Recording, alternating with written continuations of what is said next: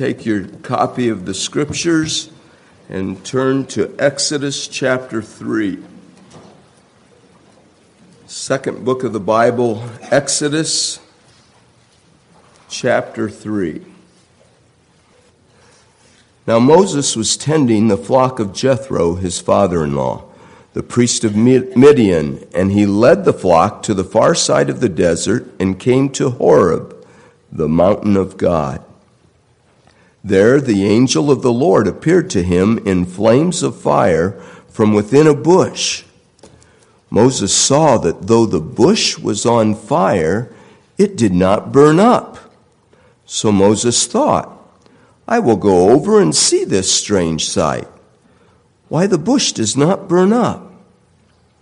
When the Lord saw that he had gone over to look, God called to him from within the bush. Moses, Moses. And Moses said, Here I am. Do not come any closer, God said. Take off your sandals, for the place where you are standing is holy ground.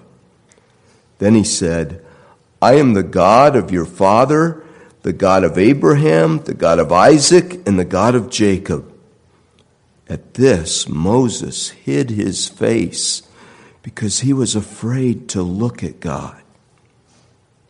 The Lord said, I have indeed seen the misery of my people in Egypt.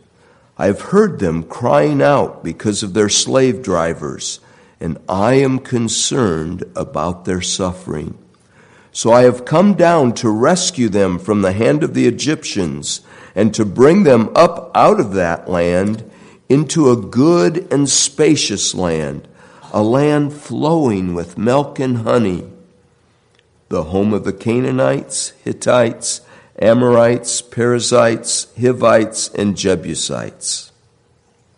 And now the cry of the Israelites has reached me, and I have seen the way the Egyptians are oppressing them. So now go. I am sending you to Pharaoh to bring my people, the Israelites, out of Egypt. But Moses said to God, Who am I that I should go to Pharaoh and bring the Israelites out of Egypt? And God said, I will be with you, and this will be the sign to you that it is I who have sent you. When you have brought the people out of Egypt, you will worship God on this mountain. Moses said to God, Suppose I go to the Israelites and say to them, The God of your fathers has sent me to you. And they ask me, What is his name? Then what shall I tell them? God said to Moses, I am who I am. This is what you are to say to the Israelites I am has sent me to you. God also said to Moses, Say to the Israelites, The Lord, the God of your fathers, the God of Abraham, the God of Isaac, and the God of Jacob, has sent me to you. This is my name forever, the name by which I am to be remembered from generation to generation. Go, assemble the elders of Israel, and say to them, the Lord, the God of your fathers, the God of Abraham, Isaac, and Jacob, appeared to me and said, I have watched over you and have seen what has been done to you in Egypt. And I have promised to bring you up out of your misery in Egypt into the land of the Canaanites, Hittites, Amorites, Perizzites, Hivites, and Jebusites, a land flowing with milk and honey the elders of Israel will listen to you. Then you and the elders are to go to the king of Egypt and say to him, The Lord, the God of the Hebrews, has met with us. Let us take a three day journey into the desert to offer sacrifices to the Lord our God. But I know that the king of Egypt will not let you go unless a mighty hand compels him.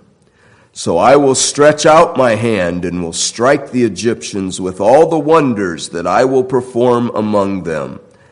After that, he will let you go. And I will make the Egyptians favorably disposed toward this people, so that when you leave, you will not go empty handed. Every woman is to ask her neighbor, and any woman living in her house, for articles of silver and gold and for clothing, which you will put on your sons and daughters, and so you will plunder the Egyptians. Please open with me to Hebrews chapter 11, that great chapter of faith. Not all who start out on the Christian life persevere to the end. Some fall away, showing that they never really did belong to Christ. Perhaps a young person grew up in the church, raised in a Christian home, made a profession of faith, was baptized, joined the church, went away to college, quit going to church, abandoned Christ, fell in with the world, and turned his back on the Lord Jesus. Persevering in faithfulness to Christ and His Word is not easy especially in times of persecution, in times of affliction, hardship, and temptation. In Matthew 24, the Lord Jesus warns his disciples of a time when many will turn away from the faith, but he who stands firm to the end will be saved. And so, the importance of persevering in holiness and faithfulness to Christ to the very end is a major theme of this whole letter to the Hebrews. It's filled with encouragements to persevere and threats if we don't. And one come after another in that mix that God Himself has ordained. Chapter 3 and verse 14. We have come to share in Christ if we hold firmly till the end the confidence we had at first. You see, not everyone holds firmly to Christ all the way to the end. Well, these first century Hebrews had made a beginning by professing Christ, being baptized, trusting in Jesus the Messiah. But now they were being tempted to turn back, to abandon the Lord Jesus because of the allurements of sin and temptation, so contrary to Christ's commands. They were being tempted to turn back from Christ because of the persecutions that were coming on them, because they were holding to Christ. Their family was disowning them. The whole Jewish society was disowning them. It was, it was hurting them economically. They were often cast into prison and had their possessions confiscated. And then there was ever that pull of the old ways of Judaism that they had grown up with the ornate temple and the priests and the sacrifices and all the visible things that characterized Old Testament Judaism. And, and all this persecution would stop, and if, we would just turn away from this Jesus and just embrace the old ways of Judaism once again without the Messiah. And in so many ways, if they just abandoned Jesus, life would get much better for them. They're being tempted to quit, you see. And so God sends them a letter. This letter to the Hebrews to urge them to persevere, to hold on to Christ firmly to the end. And this chapter of faith Hebrews chapter 11 is found right in the, the midst of this call to persevere. You can see the NIV labels this whole section from chapter 10 and verse 19 a call to persevere. Indeed, that's in one sense the whole letter, but it's especially now the call to persevere. We see it again in chapter 10 and verse 36. You need to persevere so that when you will have done the will of God, you will receive what He has promised. And then comes this chapter, chapter 11, showing how central faith is to our perseverance. If you ever intend to persevere to the end of your life, you better give good attention to your faith. It is the key to perseverance to the end. Faith.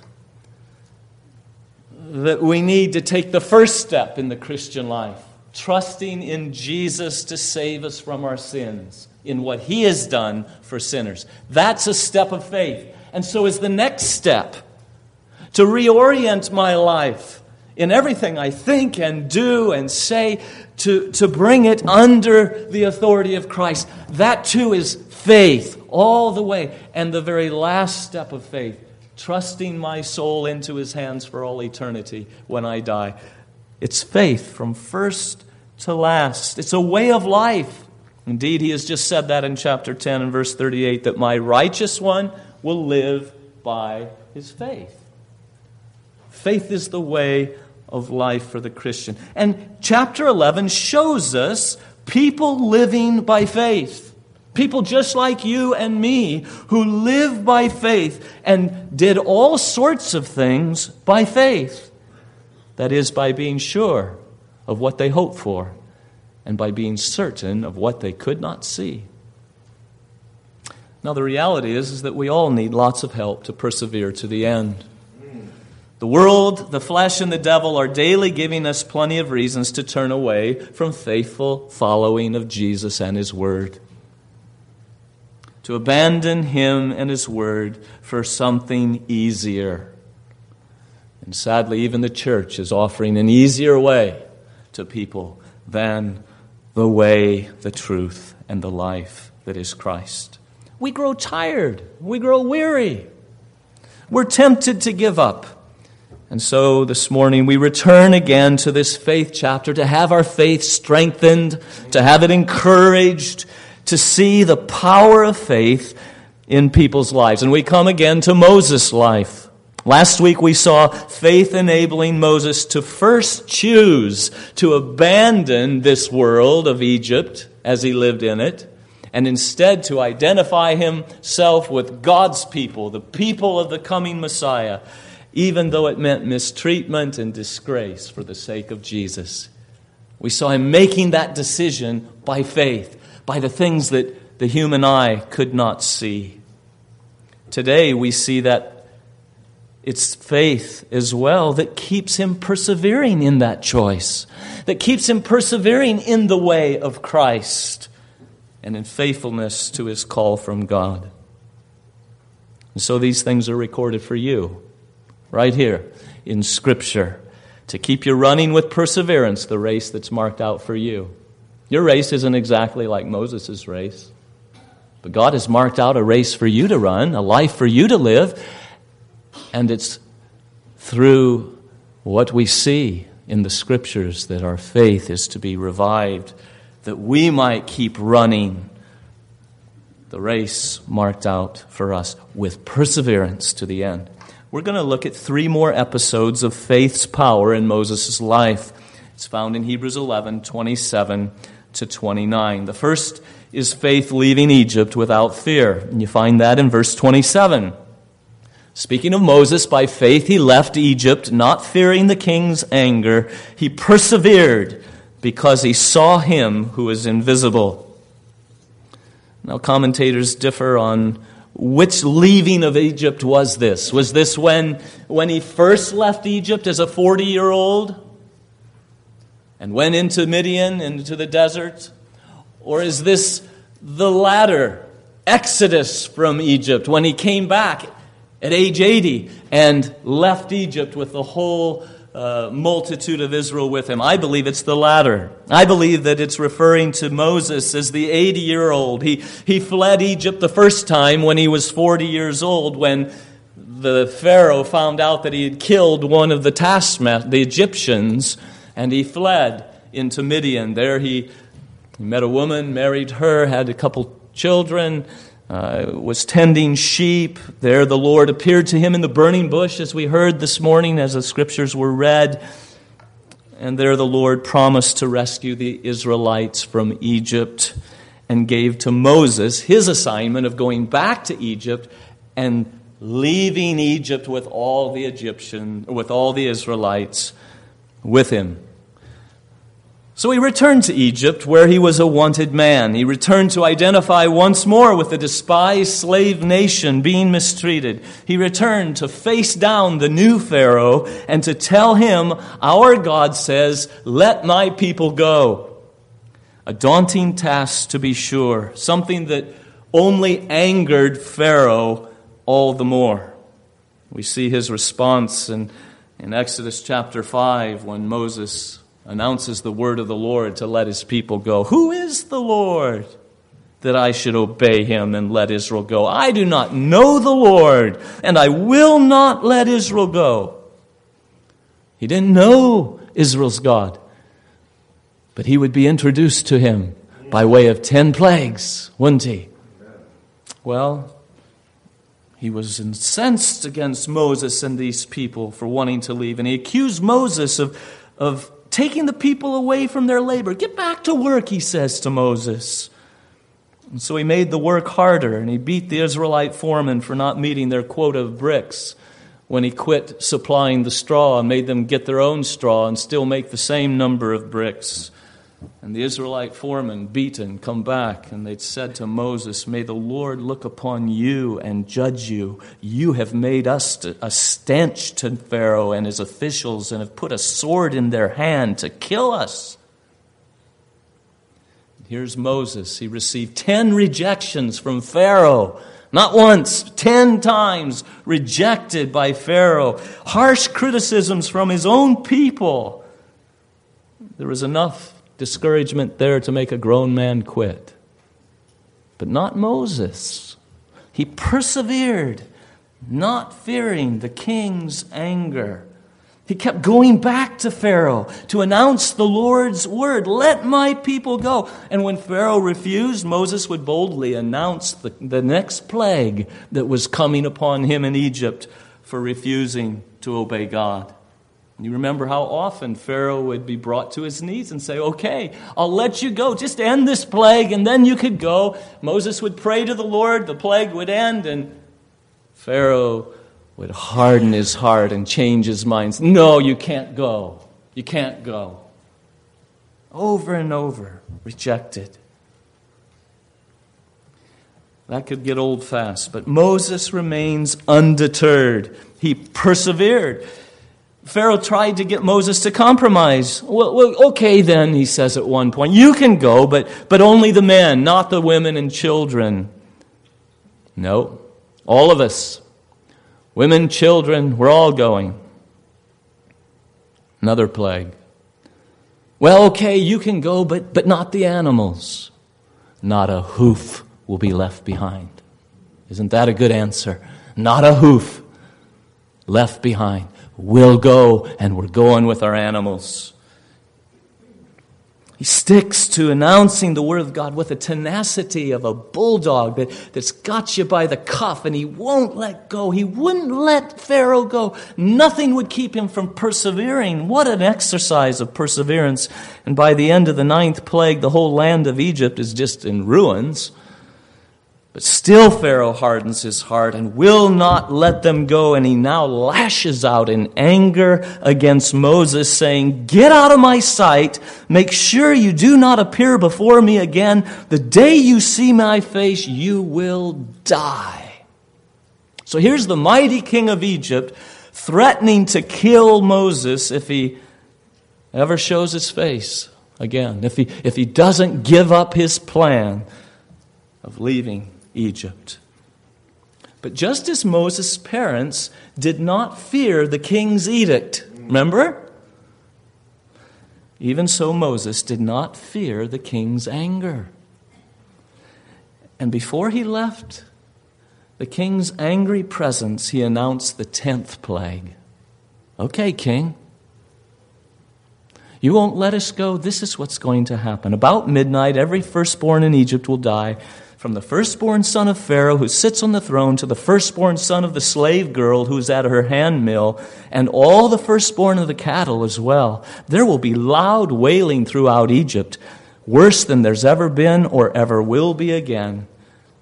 But among the Israelites, not a dog will bark at any man or animal. And all these officials of yours will come to me, bowing down before me and saying, Go, you and all the people who follow you. And after that, I will leave. And Moses, in anger, went out from the presence of Pharaoh.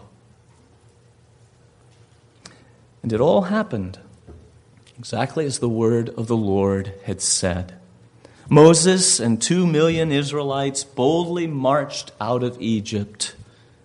He left Egypt not fearing the king's anger. Now, how did he do that?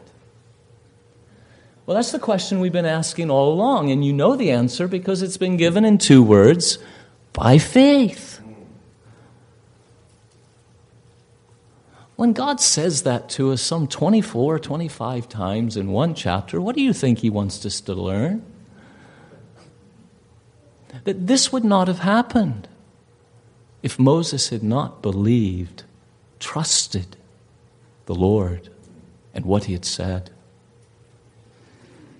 How could he persevere so long against such discouragements? How could he leave Egypt not fearing this tyrannical king's anger. You see, this is where we open up the hood and look inside to see what's driving this man. What's the engine under the hood of this man to see him just keep going and going and going and not stopping? And as we lift it up, we say, ah, by faith. Faith. By faith he left Egypt. By faith he persevered. This is the power of faith. It's what drives out the fear of man. Remember the teeter totter? When faith is high, fear is low. And we see it not only in Moses' parents, but we see it in him as well. This is what keeps a man persevering in difficult duties.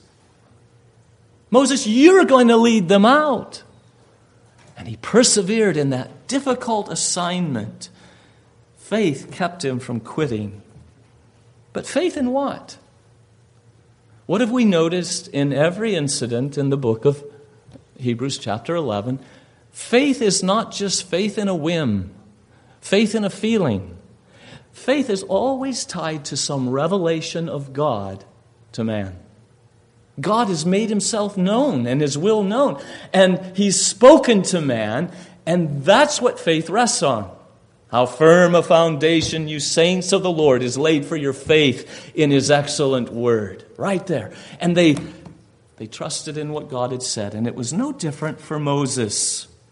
What, what word from God did Moses' faith rest upon?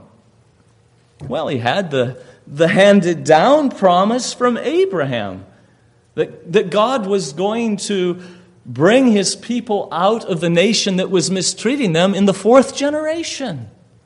Oh, I have a promise. And it's ripening. And his faith laid hold of it.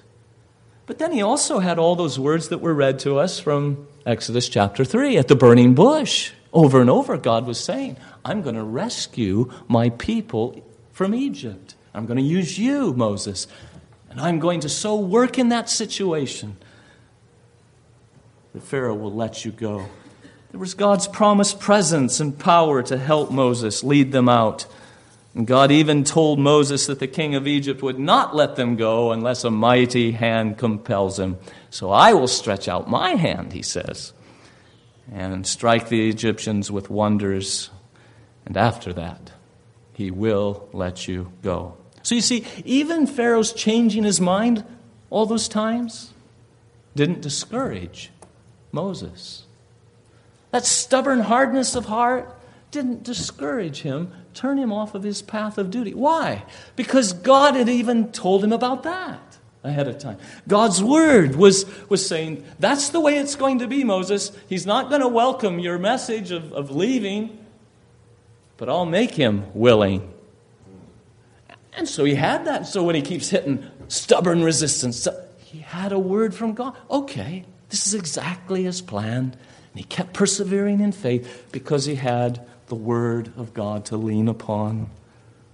Faith in God's word enabled him to persevere through all the discouragements. And, brothers and sisters, as you meet discouragement and disappointment in your life, You have far more of God's Word than Moses ever had. I mean, you, you, you remember where you opened your Bible when Stan came and read in Exodus. I mean, that, that's just a little sliver of the Bible back there, isn't it? Of what Moses had. I mean, he didn't have a lot. A lot of that's what, well, but look what you and I have 66 books about God and His faithfulness and His power and His word, His kindness to His children, and the Lord Jesus, that He's given the greatest gift. How will He not give us everything else we need to get us safely home to? We have so much more than Moses ever had in the way of God's word. And it's more enough to enable us to persevere through our disappointments and trials. So trust Him. You know, He's even told you that you must go through many hardships to enter the kingdom of, of heaven. So are you, you hitting hardships? Oh, yes. Everything's as planned. This is the way God said it would be. He's told you not to be surprised at the painful trials you're suffering as though something strange were happening to you. Oh, okay. I'm not going to lose heart. I'm not going to quit because this is all part of the plan. It's just as, just as I was told. I'm going to trust God's word. And he's even told you that in these troubles and in all these things, he's going to work them together for your good. And it's faith in God's word that enables you to persevere in great troubles. Can I ask you, what did you give your faith to eat this past week? Was faith weak because you starved it from the promises of God, the attributes of God, the Word of God? He persevered because he saw Him who is invisible. Kids, can you see God? No, but he always sees me, doesn't he? But I can't see God. Why not? Because he's unseen, he's invisible. Then how did Moses see him who is invisible? How can you see what is unseen? Is he just talking gibberish? No. He's talking about the power of faith. He saw the invisible God with the eyes of faith. Now, in the Bible, God tells us about Himself. He tells us about all sorts of things that are unseen, that your physical eye has never seen. But faith is being sure of what we hope for, and it's being certain of what we do not see. Faith is a way of knowing. Faith is a way of perceiving reality in the same way that your five senses have been given you to, to perceive reality. I, I have a sense that this pulpit is real. How do I know that? Well, with my eye, I see it. With my hand, I touch it.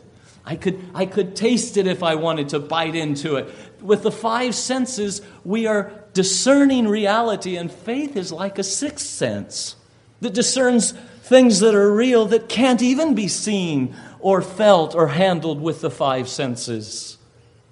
Faith is being sure. Faith gives a reality to those unseen things as real as if we could see them and handle them. Faith believes that God exists even though I can't see him. And so when Moses stood before the high and mighty king of Egypt, he was not afraid of his anger.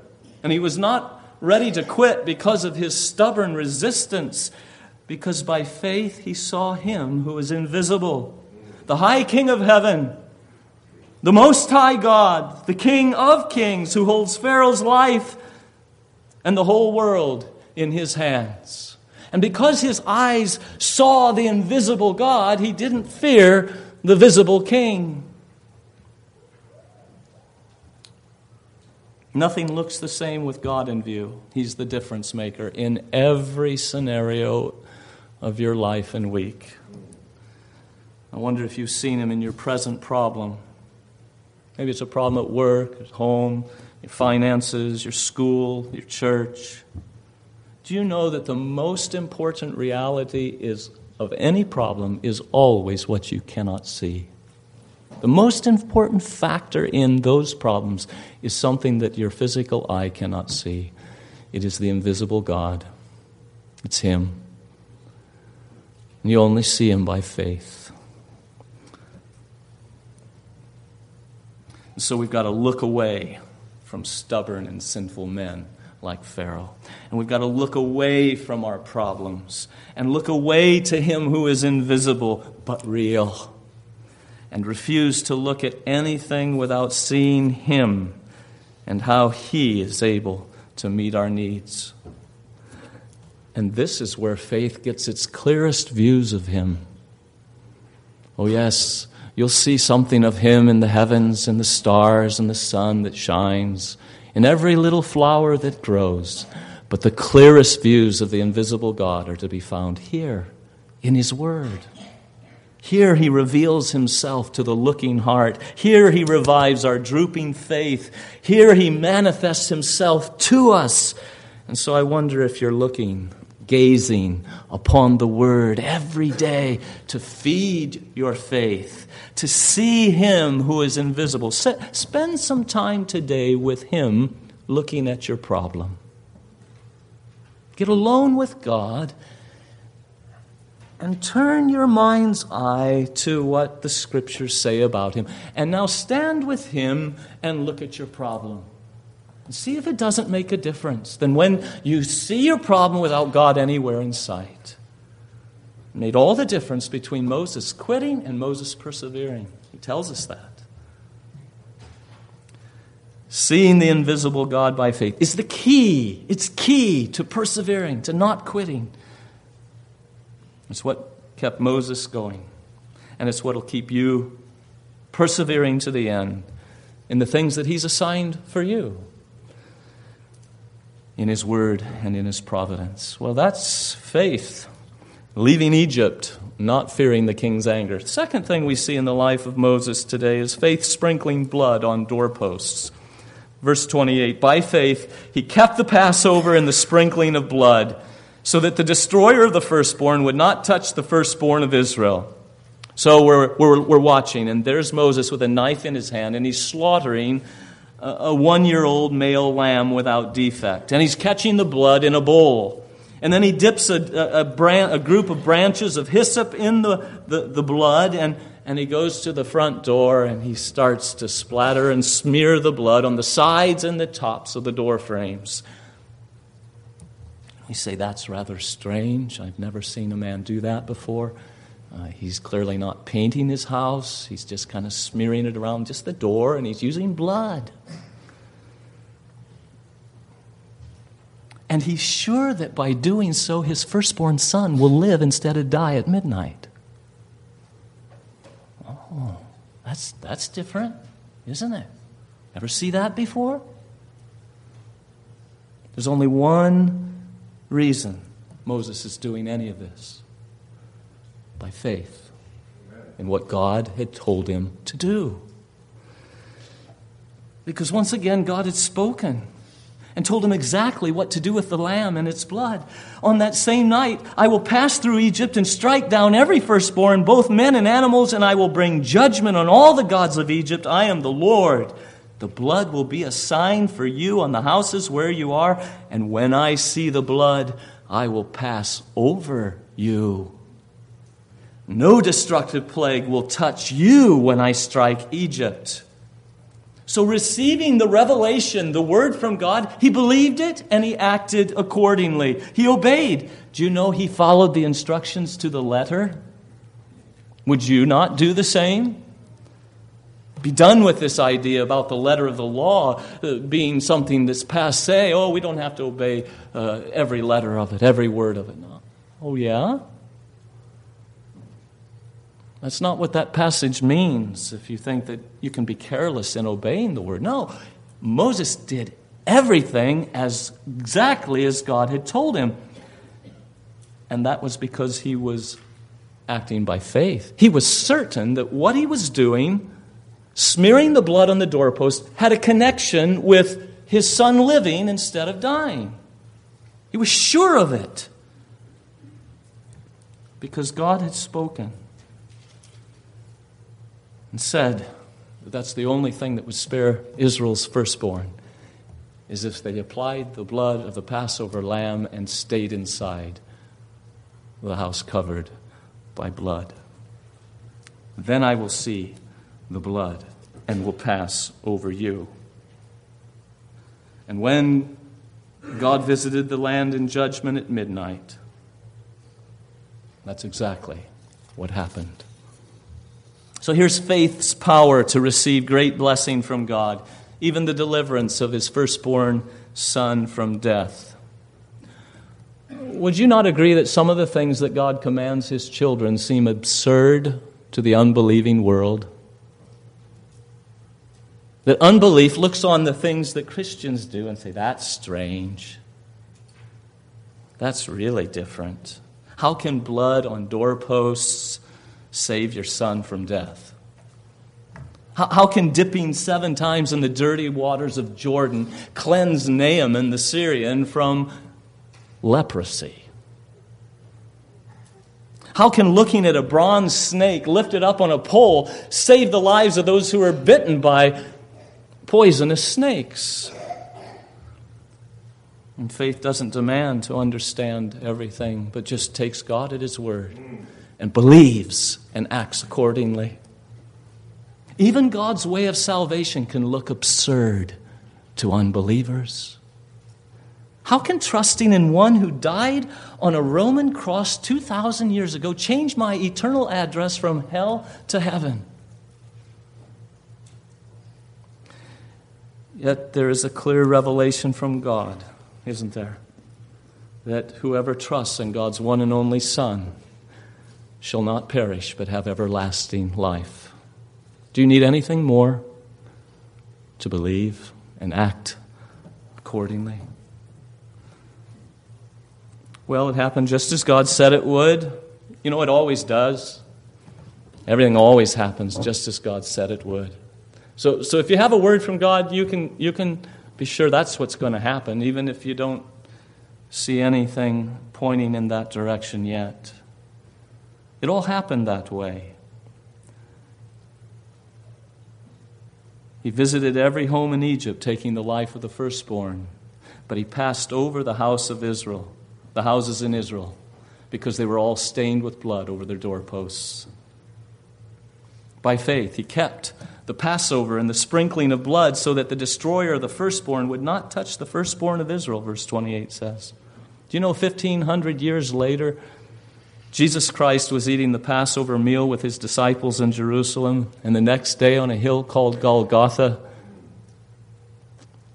he was the Passover lamb himself, fulfilling all those Old Testament Passover lamb types and shadows.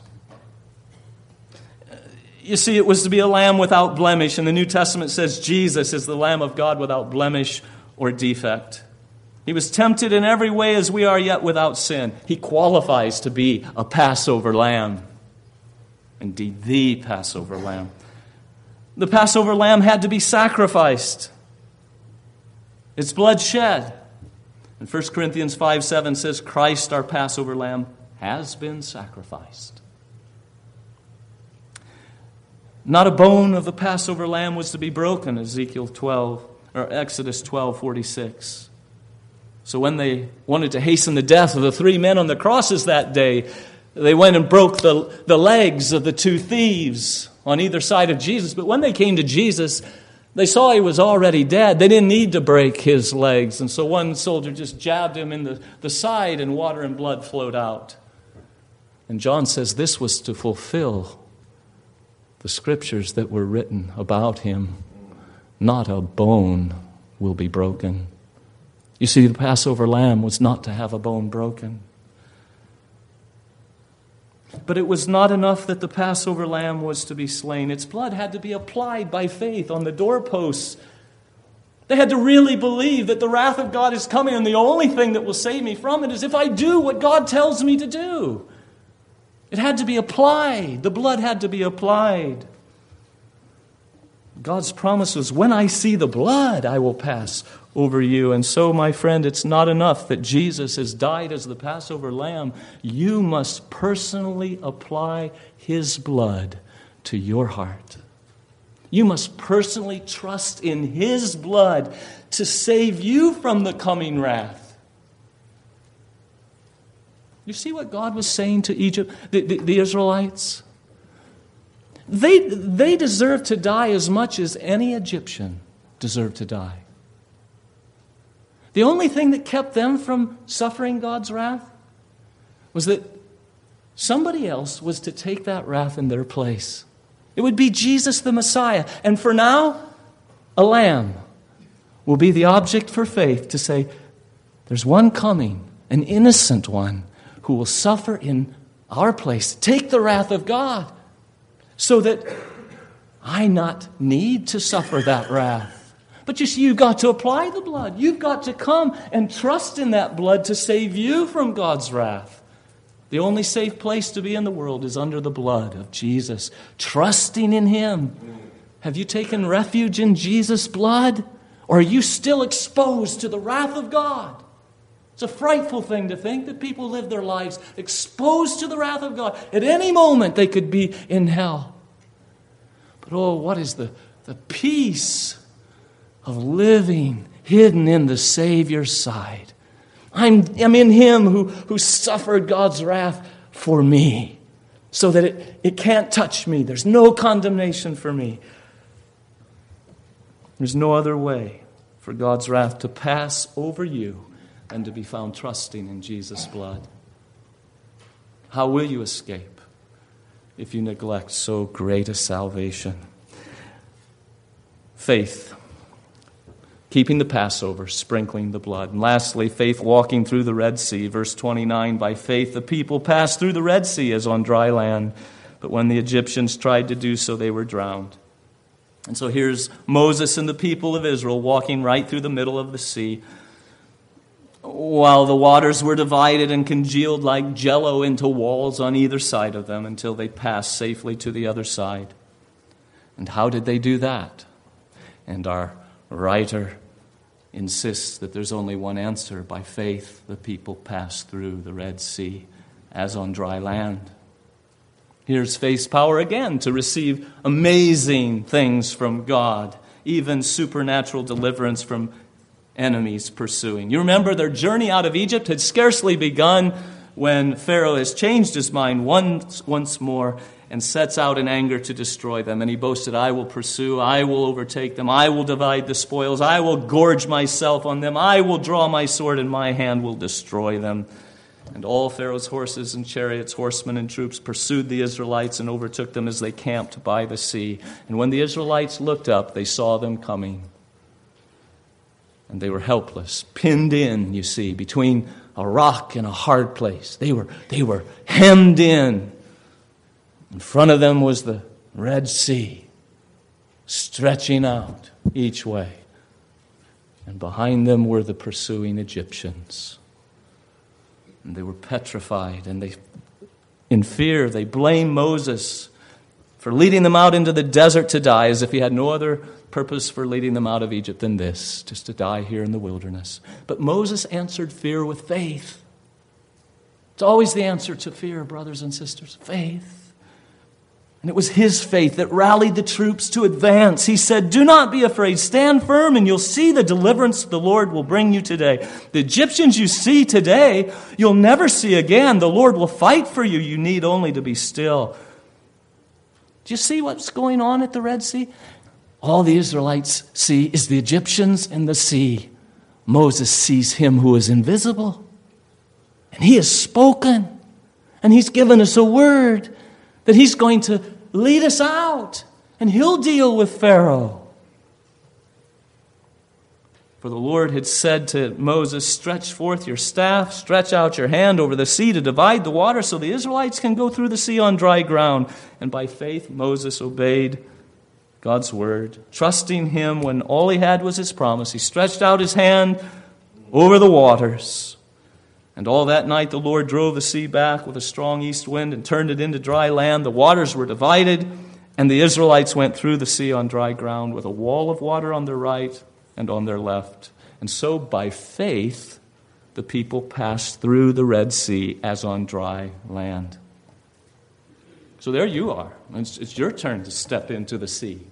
and there's the waters piled up. Are you going to believe that God will hold that wall of water there and there until you get all the way to the other side? By faith, they passed through the Red Sea. And God wants us to know that none of this would have happened apart from faith. It was by faith that the Red Sea parted. It was by faith that it remained parted until they were safely across. You say, but wasn't it a strong east wind? Wasn't it the Lord's doing? Yes and yes. But, but God attributes it in Hebrews chapter 11, verse 29, to their faith. Because faith engages God to act on their behalf. Faith calls God's omnipotence into the field of battle. So once again, faith is given the victory that overcomes the world. Faith obtains great things from the Lord. Faith in what God had commanded and what God had promised. By faith, the people passed through on dry land, but when the Egyptians tried to do so, they were drowned. Same action, but different results. They did what Israelites did, right into the same opening. Israel saved, they're drowned. What for the believer is the way of life is for unbelievers the way of death. The same gospel that saves those that believe is a word that will condemn those who do not believe. By faith. By faith. It's all by faith. So, what have we seen this morning in the Moses exhibit at the Hall of Faith? Well, three more incidents in which Moses' faith is in action. It's doing things, it's, it's behaving differently just because of what he sees that's invisible, namely God, and what he's heard and seen, the Word of God to him. We see the great power of faith to enable a man to, to persevere in difficult duties to overcome the fear of man, to receive amazing things from God, even deliverance from God's eternal wrath. So, what about you? What about you? Will you meet your difficult duties this week with faith in an invisible God? With faith in the Word of God. This is where He speaks. Don't listen to voices in your ears, in your head. Right here, this is where He's spoken. Will you meet your difficulties with His words? Does your, hope, does your situation seem hopeless, as hopeless as Israel before the Red Sea and the pursuing Egyptians? You know, there are some sins that don't let you go any more than Pharaoh wanted to let the Israelites go. Maybe that's your trouble, and you say, Oh, I just can't lick this one. There's something in front of you, some obstacle. How in the world can I ever get through this? Do you know that God is still the God who opened the way through the Red Sea? You know, He calls Himself by that name in, in Isaiah chapter 43. He's, he says, I am the Lord who makes a way through the sea, a path through the mighty waters. You know, He has ways out or through what we know nothing about. He can open up a way through that Red Sea. He can set you free from that captivity. Will you meet all your discouragements and temptations to quit with a fresh look at the living God and His Son, Jesus Christ, and His Spirit that dwells in His people? You know, there's everything in Him to revive your drooping faith, to keep you running the race with perseverance. So Moses joins that great cloud of witnesses that's shouting to us by his example Run on, brother. Don't quit now, sister. It's just around the bend. It's just, just go on, go on, and you'll find everything happens exactly like the Lord said it was. Run looking to Him. And what faith did for Moses, faith will do for you. It will engage the living God to do all that He's promised, to act on your behalf, to keep you persevering when the invisible God is the only encouraging thing in sight. Let's pray. Thank you, Lord, for knowing our troubles, the things that don't want to let us go, the things that discourage us like obstacles in our path as big as the Red Sea. Thank you that though you are invisible to our physical eyes, you have revealed yourself in scriptures to the eyes of faith. Oh, then make your word precious to us. Make your promises exceedingly great and precious to us. Make every command of your word precious to us and, and strengthen our faith by looking to you. Bring someone here to, to, to look to you for the first time, that they might be saved from the coming wrath, that trusting in Jesus' blood, your wrath might pass over them. Thank you for such a sweet gospel, to, to know that we are safe in Jesus' blood. Help us to go from this place rejoicing in Him and taking Him at His every word. We pray in His name. Amen.